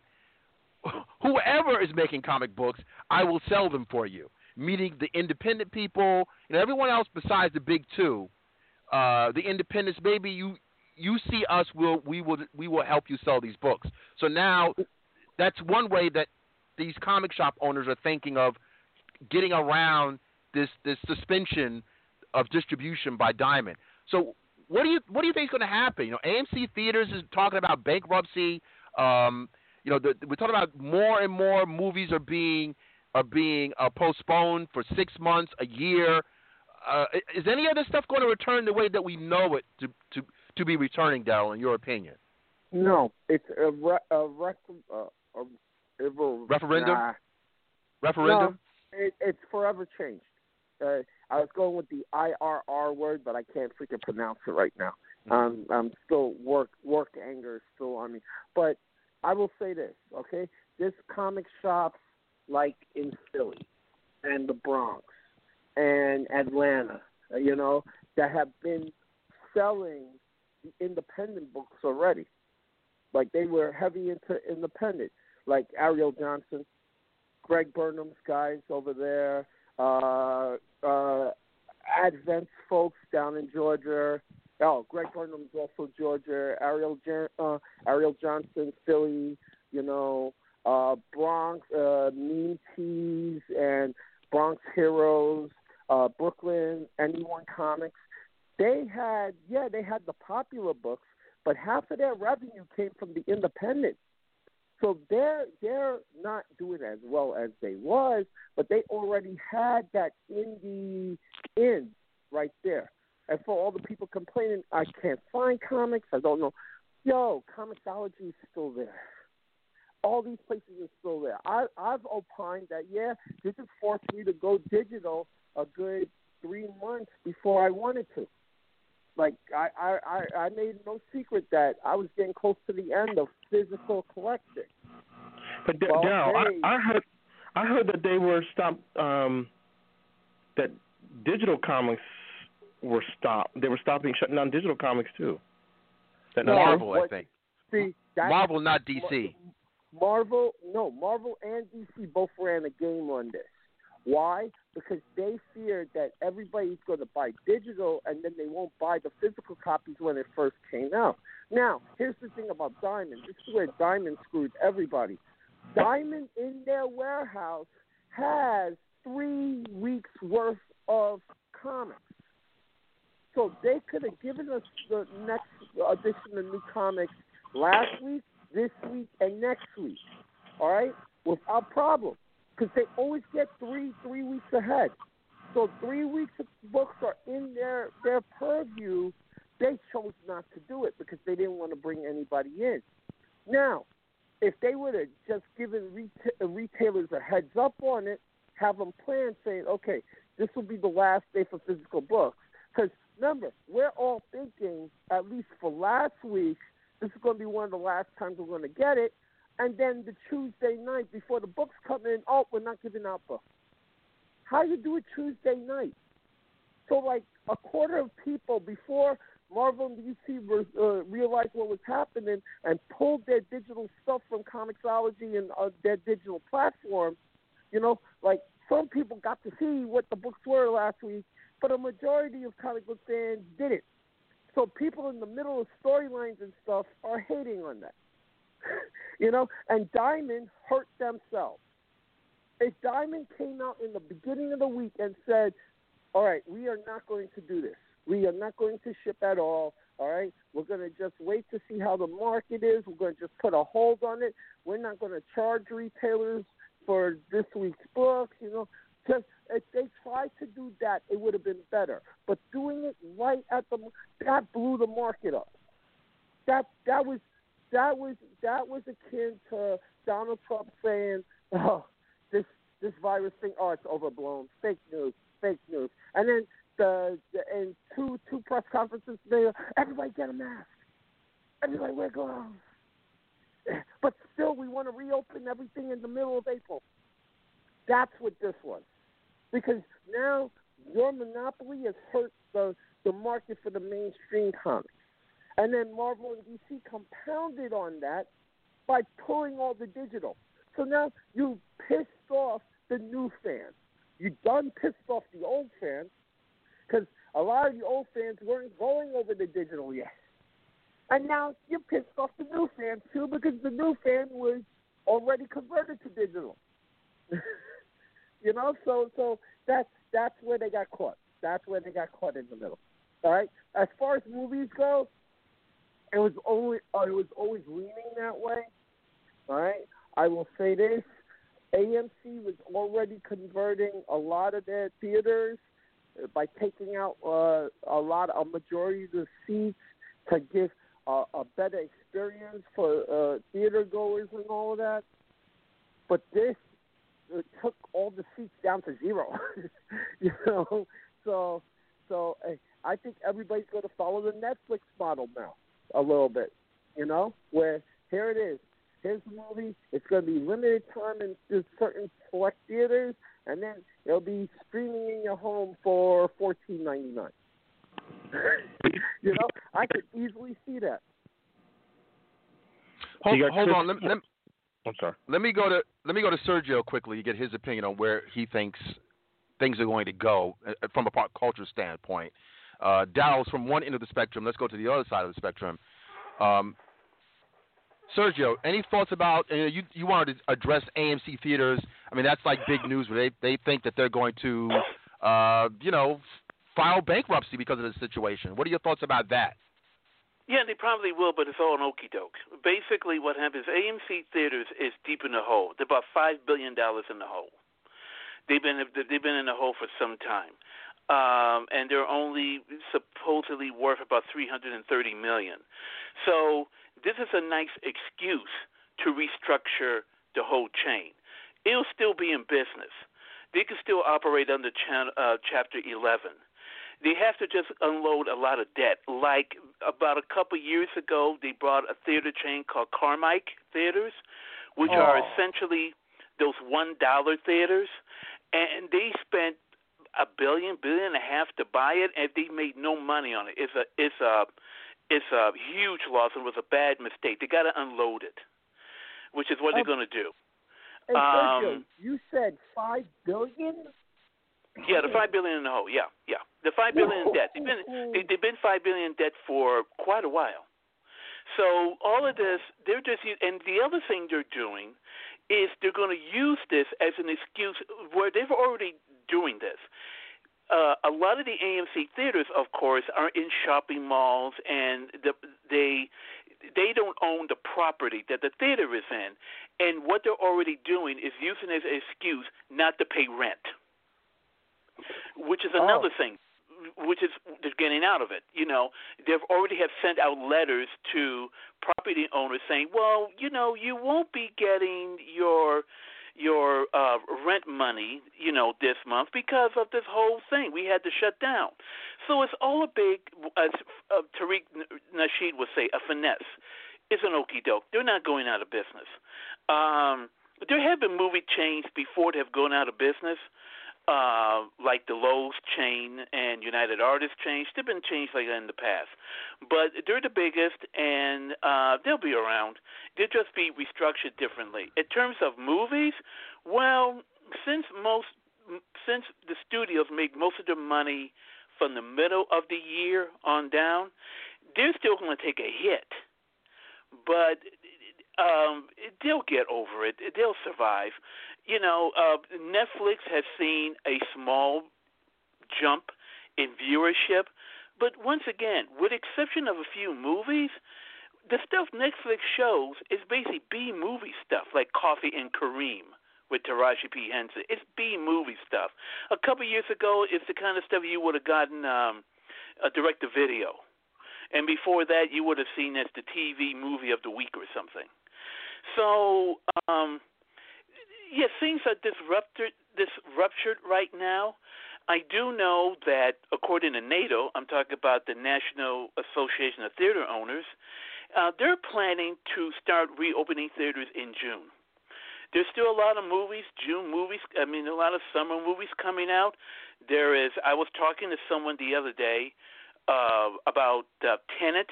You know the um, the uh, what's his name? Christopher Nolan's new movie, which is set to come out in late July, and uh, sorry, and uh, studios are really looking for that. And Warner Brothers has made a lot of 70 millimeter prints of that movie. You know, so theater owners are really banking on that picture, as long as other movies as well. They'll take a hit, but movies will still be around. It's just a disruption right now, and every 20 years or so, there's always some kind of major disruption in the movie business, like when television first came out in the night, well, really first became available to the public in, in the late 50s, or when the rating system came out in the late 60s, or when sound came out. There's always a disruption that happens, and movies still survive. So there you go. All right. Um, I, I guess the only thing I, I, I'm concerned about is that I think it's a little bit more than a disruption. I mean, what you're saying is correct, but I think now we're talking about all different sectors, like this across the board, all these different financial sectors, entertainment, uh, hell, even oil, eh, you know, anything you can think of, commodities, all these different sectors are being adversely affected because this is a, you know, we're seeing like a purposeful shutdown of the economy, period. So you know, my my issue is it's not just movie theaters. Look, the comic book shop, which is already on life support, is going to have a problem. Uh, to, to Daryl, on a personal note, have you heard anything from from uh, from Donna and or Jeff? Those are these are personal retailers that we know. Uh, What's going on Donna, with them? Yes, I, I yeah, she's taking it in stride. You know, a little frantic about it, but thing. And uh, Jeff, I haven't talked to, so I I I got to hit him up online uh, and, and a couple. But I know, hey, hey, Midtown Comics closed. That's all wow. I need to know. Wait Midtown a minute. Comics, Midtown? Did you say Midtown Comics? Midtown Comics, four locations closed, and Oh. they, they have they they have enough books to free last, but they closed down. They're in hibernation. They their thing. Freaking Jim Hanley's Forbidden Planet. There's only a couple of shops I know in the area that are still open for curbside and pickup service. That's it. Well, well, well, when you say closed, I mean, look, most businesses that are not considered essential, like everything is closed. So, is, are you saying like closed for never to return? I mean, like like the clo- Oh, the, the no, store no. itself is still there. They're just you just they're just closed. Uh, it- Oh, they're closed closed. temporarily. But but but what but what I'm saying is, the, they're guys that have the back stock and the backlog where they could have remained open with those services, but they just went. You know what? Let's just let's keep it a buck. Let's let's just say, uh, uh not going to expose the customers. Not going to expose our employees. Let's just shut it down. You know. So and- so wait a minute. And I, Let me ask, ask, ask this: What about the deal? I mean, I can only say uh, speak to New York, New York specifically. But what about the idea of like the, the, the rents and the mortgages mortgages being suspended? Is that true or not true? Because I they're still paying, It is true. I'm like in Jeff's it is case, true. Like in Jeff's case, or even Donna's case. I would hope that not, they're not like responsible for a mortgage when, I mean, there's just no way you can pay that. There's Well, just no way for anyone. That's Yeah, it. That's Yeah, it. the, the, the, would- the mortgage stuff is coming down the pipe. Like right now, you're going to see the small business loans and things like that. People are going to have access to that money. Like I'm glad Sergio said something first because Sergio's a little more sunshiny than I am on stuff like this. But like really selling their terrible movies, Netflix is selling engagement. We have X amount of users, and that's why they never cared about people sharing passwords and things like that because they use it to inflate the numbers about how many people use their product. But Uh-huh. all discretionary pending, all discretionary spending is now like up for grabs, man. Like there's going to be so many competing industries where people are just saying point blank period, okay, my entertainment dollar, which is a quarter of what I used to spend on entertainment, I'm going to have to make tough choices. So every industry is bracing for that and waiting on the next stimulus package to come to figure out how people are going to pay, you know, the rents, back bills, uh, fill orders, like how you how you transport your product to market. Like all of those things are up in question now. So this this is not like a blip. This is not like some past, you know, some new technology came along and therefore you had to upgrade. No, you're, you're talking about 60% of GDP right now is the U.S. government. Like and, uh, Well, first of all, prices uh, are first- in the tank. Well, first And of all, I I have heard uh, the death knell of the film industry for many years. Back in the early 70s, about 70, 1970, 1971, the Mm-hmm. film industry was doing so badly, and people were not going to movies that one theater chain in New York, I think it was called the Cinema 5 chain, they started showing movies for free just to get people in to see pictures. Everybody Sell 'em said this is the end. Right. You know, but movies still survive. Now, you know, once again, we cannot really predict the future, but I still think that films can survive. You know, uh, the film. You know, people like going to see movies still. You know, people still But like the Sergio- communal experience. But But Sergio, I think, the, Sergio, hold, on, hold on, hold on, hold, on. Now, let me just make this point. I'll let you speak.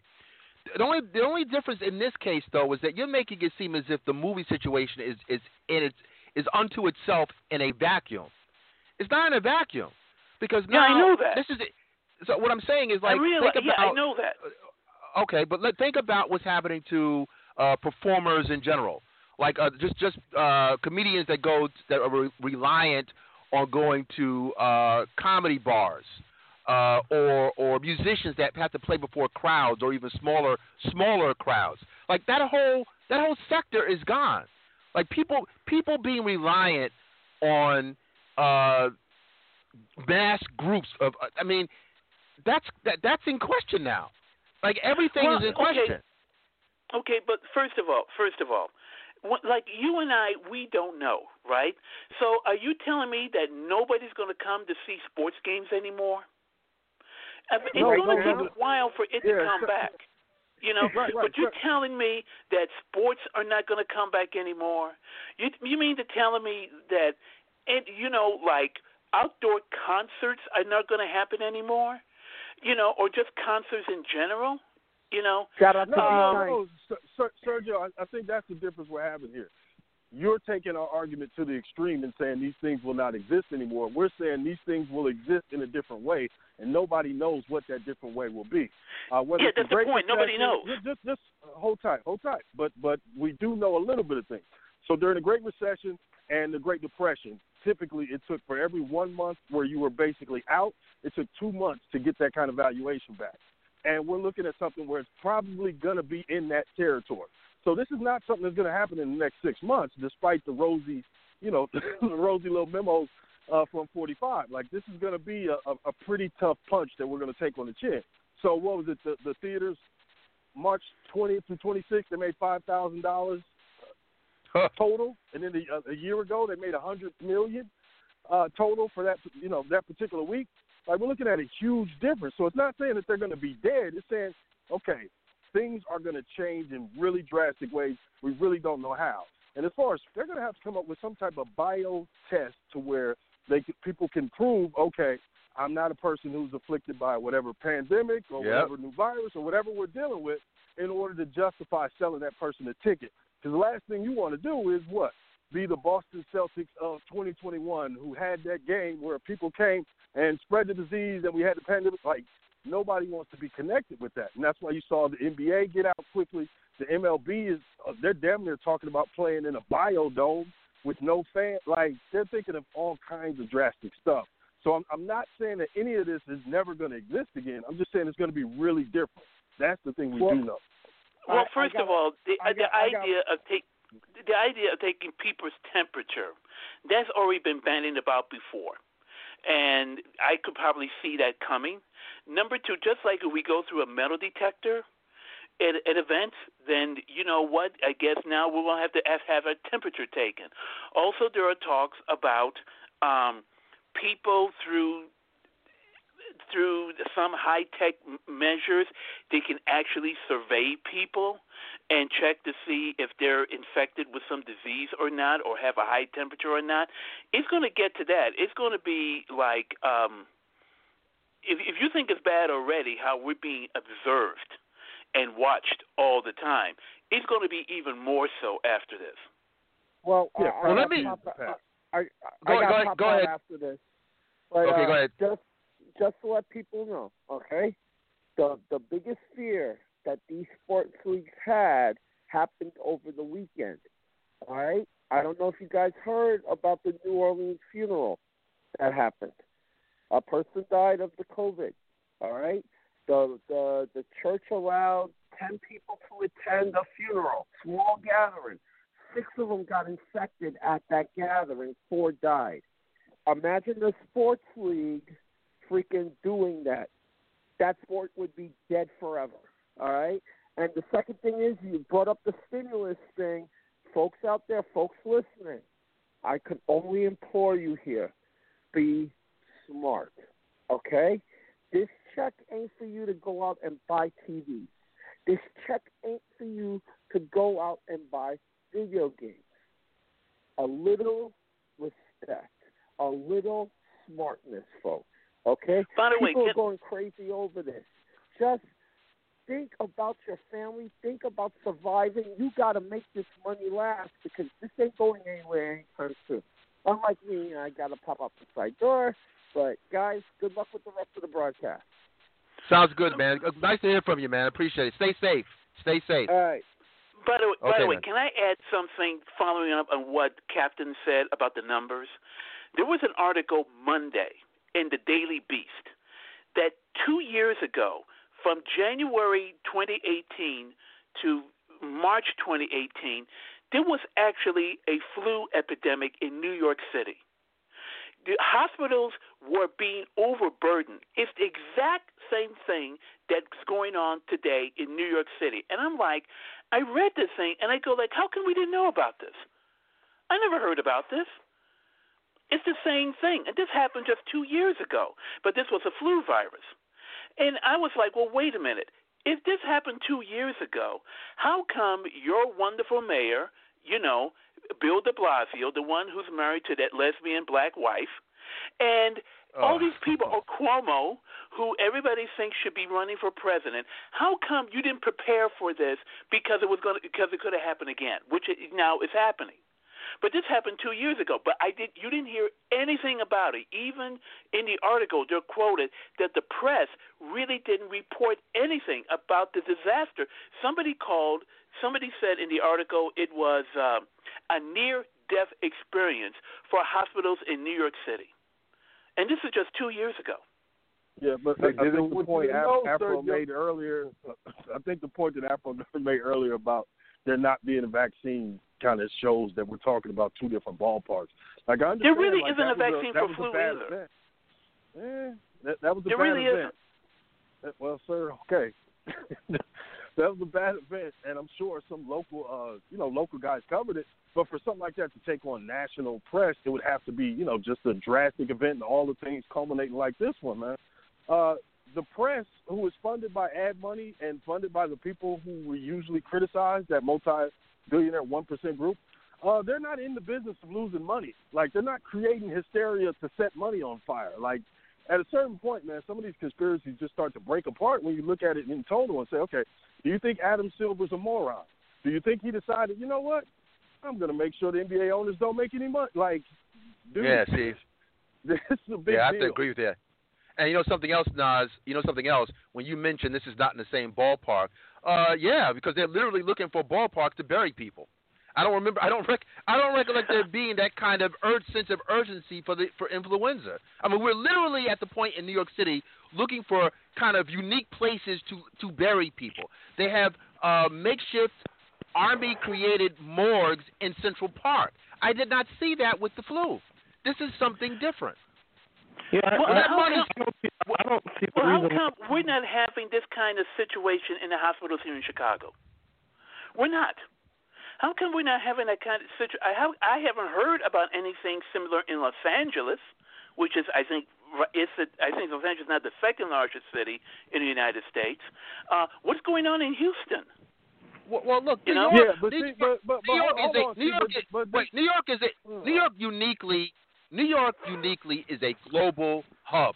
I think it was like half a million folks coming out of China within the last couple of uh, weeks, or let's say within two months, half a million people were have, have were exported from China to coming into New York proper. So I mean, th- th- I mean, New York is just a unique, unique global hub that that it, it everyone comes to New York. That's just what it is. Let's get New York and DC. Just, just, just real, real quick, Bison. Can I do this before you do it? Just real quick. There were two, there were two uh, different, you know, trains of thought on this. Uh, England, they took the idea from this college over there who had, looks like they had some good numbers, and their idea was the herd mentality: let people get infected. Eventually, we'll develop the immunity. We'll develop a, you know, we'll develop a response to this, and we'll be okay. What ended up happening is their health system got overwhelmed. Uh, the man who was telling them that everything will be all right and you know don't worry about it got infected. The Prime Minister Boris Johnson.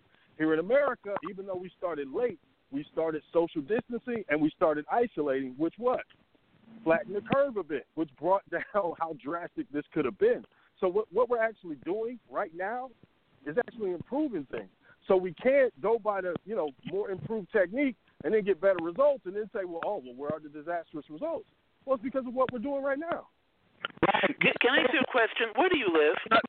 Well, hold on. He's in, he's in Georgia, but hold on, hold on, Serge. Hold Yeah, on. I'm in Atlanta. Let me let, let, let me It's let me bad just mention here. two things. Because I, I, want to bring in I want to bring in Bison.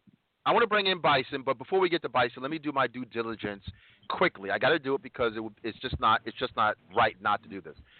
Two acknowledgments, two icons have left the building. Amazingly, not from COVID, because that's another element. Is that we're also hearing iconic figures leaving the scene with the COVID virus. Um, uh, you know, I just I just recollect uh, we did did we mention? I don't think we even mentioned um, uh, the jazz the jazz family. Uh, Marsalis, the senior Marsalis passed on. Um, that's one person I, I failed to mention. But for the for the moment, this week we had Earl Graves Senior and Bill Withers.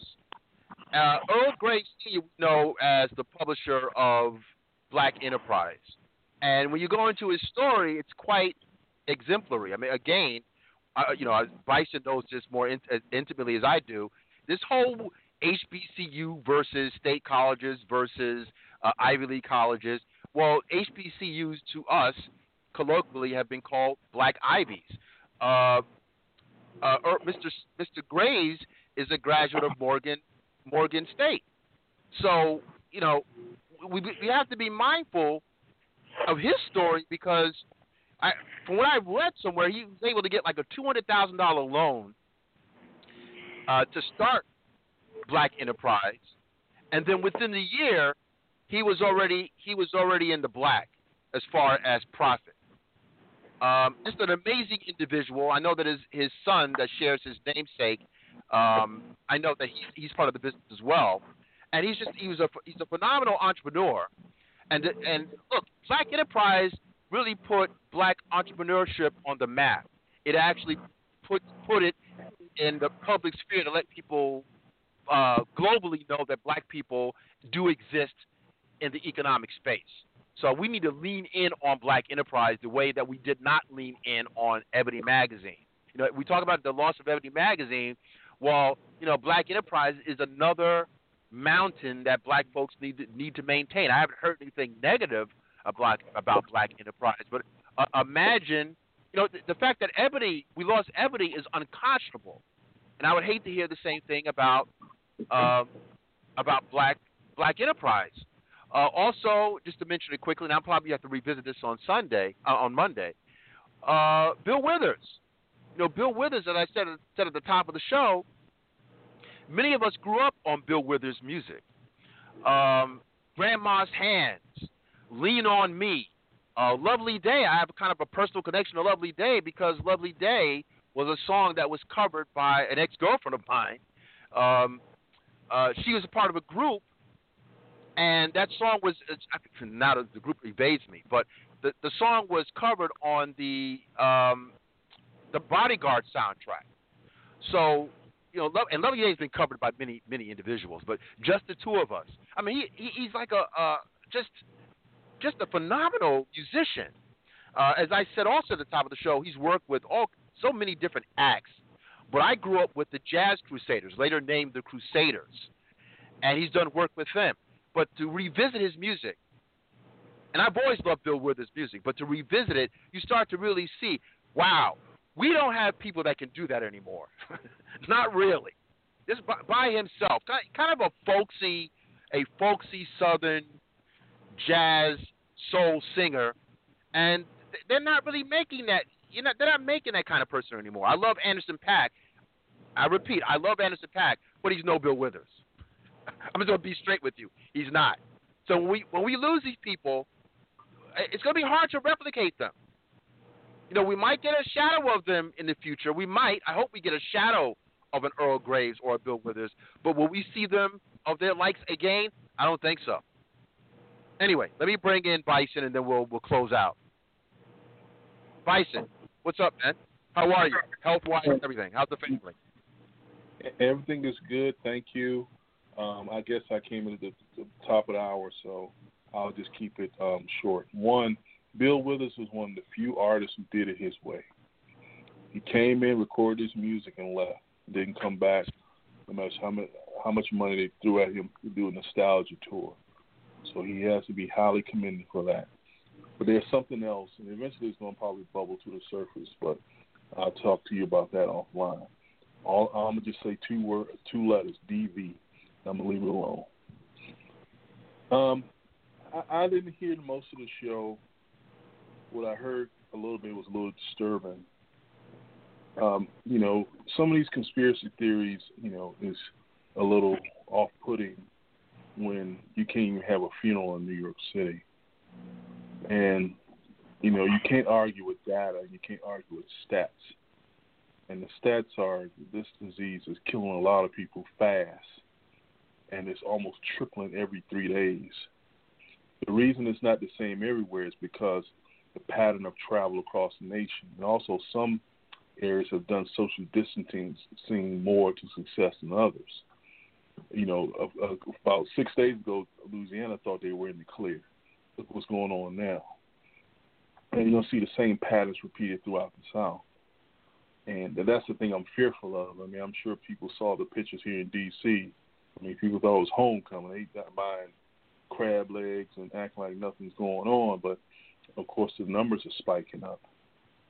So I, I think jurisdictions going to have to take more drastic measures to keep people inside. And I'm I'm glad to see that some stores are having, um, you know, they're gonna make people wait outside because we're losing a lot of people, man. Literally every day in DC, they're doing like a rundown of police and store workers and people dying every day. So I'll end with that because I guess you're gonna end at the top of the hour. Yeah, we're we're ending up in about two minutes. Let me just uh, remind folks of, some, of, something. You know, New York is just a densely populated area. New, New York is not like a, Virginia, certain towns of Virginia. We have a family residence. My my um, my grandmother, who has passed on uh, many years ago, and um, our family, my my um, you know my my family lives still maintains the house down there.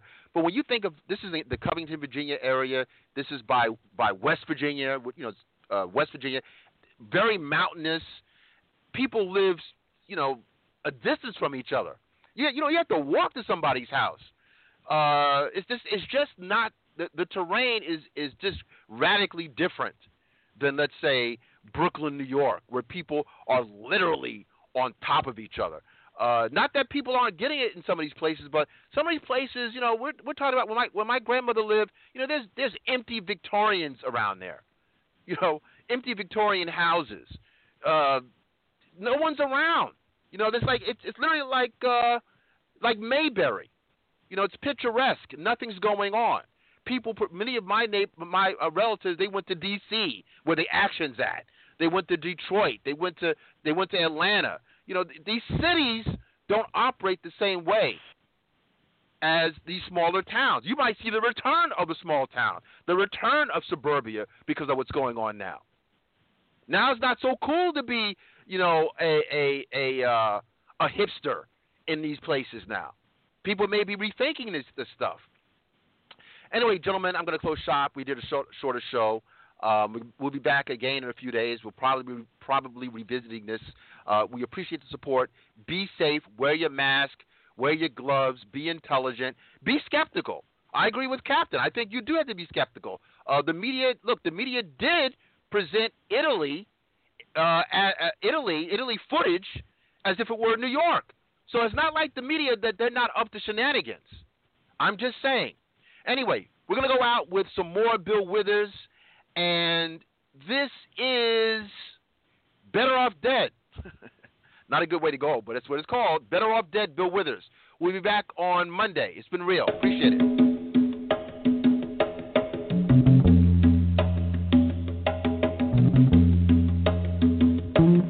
She couldn't stand me anymore, so she just took the kids and went.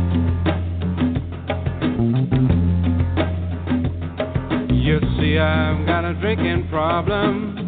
All the money that we spent. Now I must die by my own hand, cause I'm not man enough to live alone.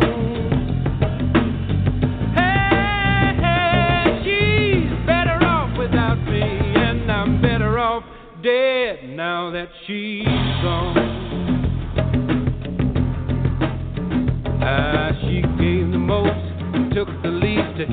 Even had the priest come to our home.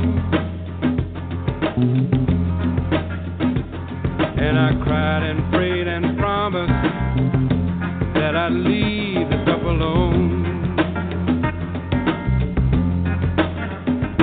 Now I must see what I can't face. I hope she finds the kids a happy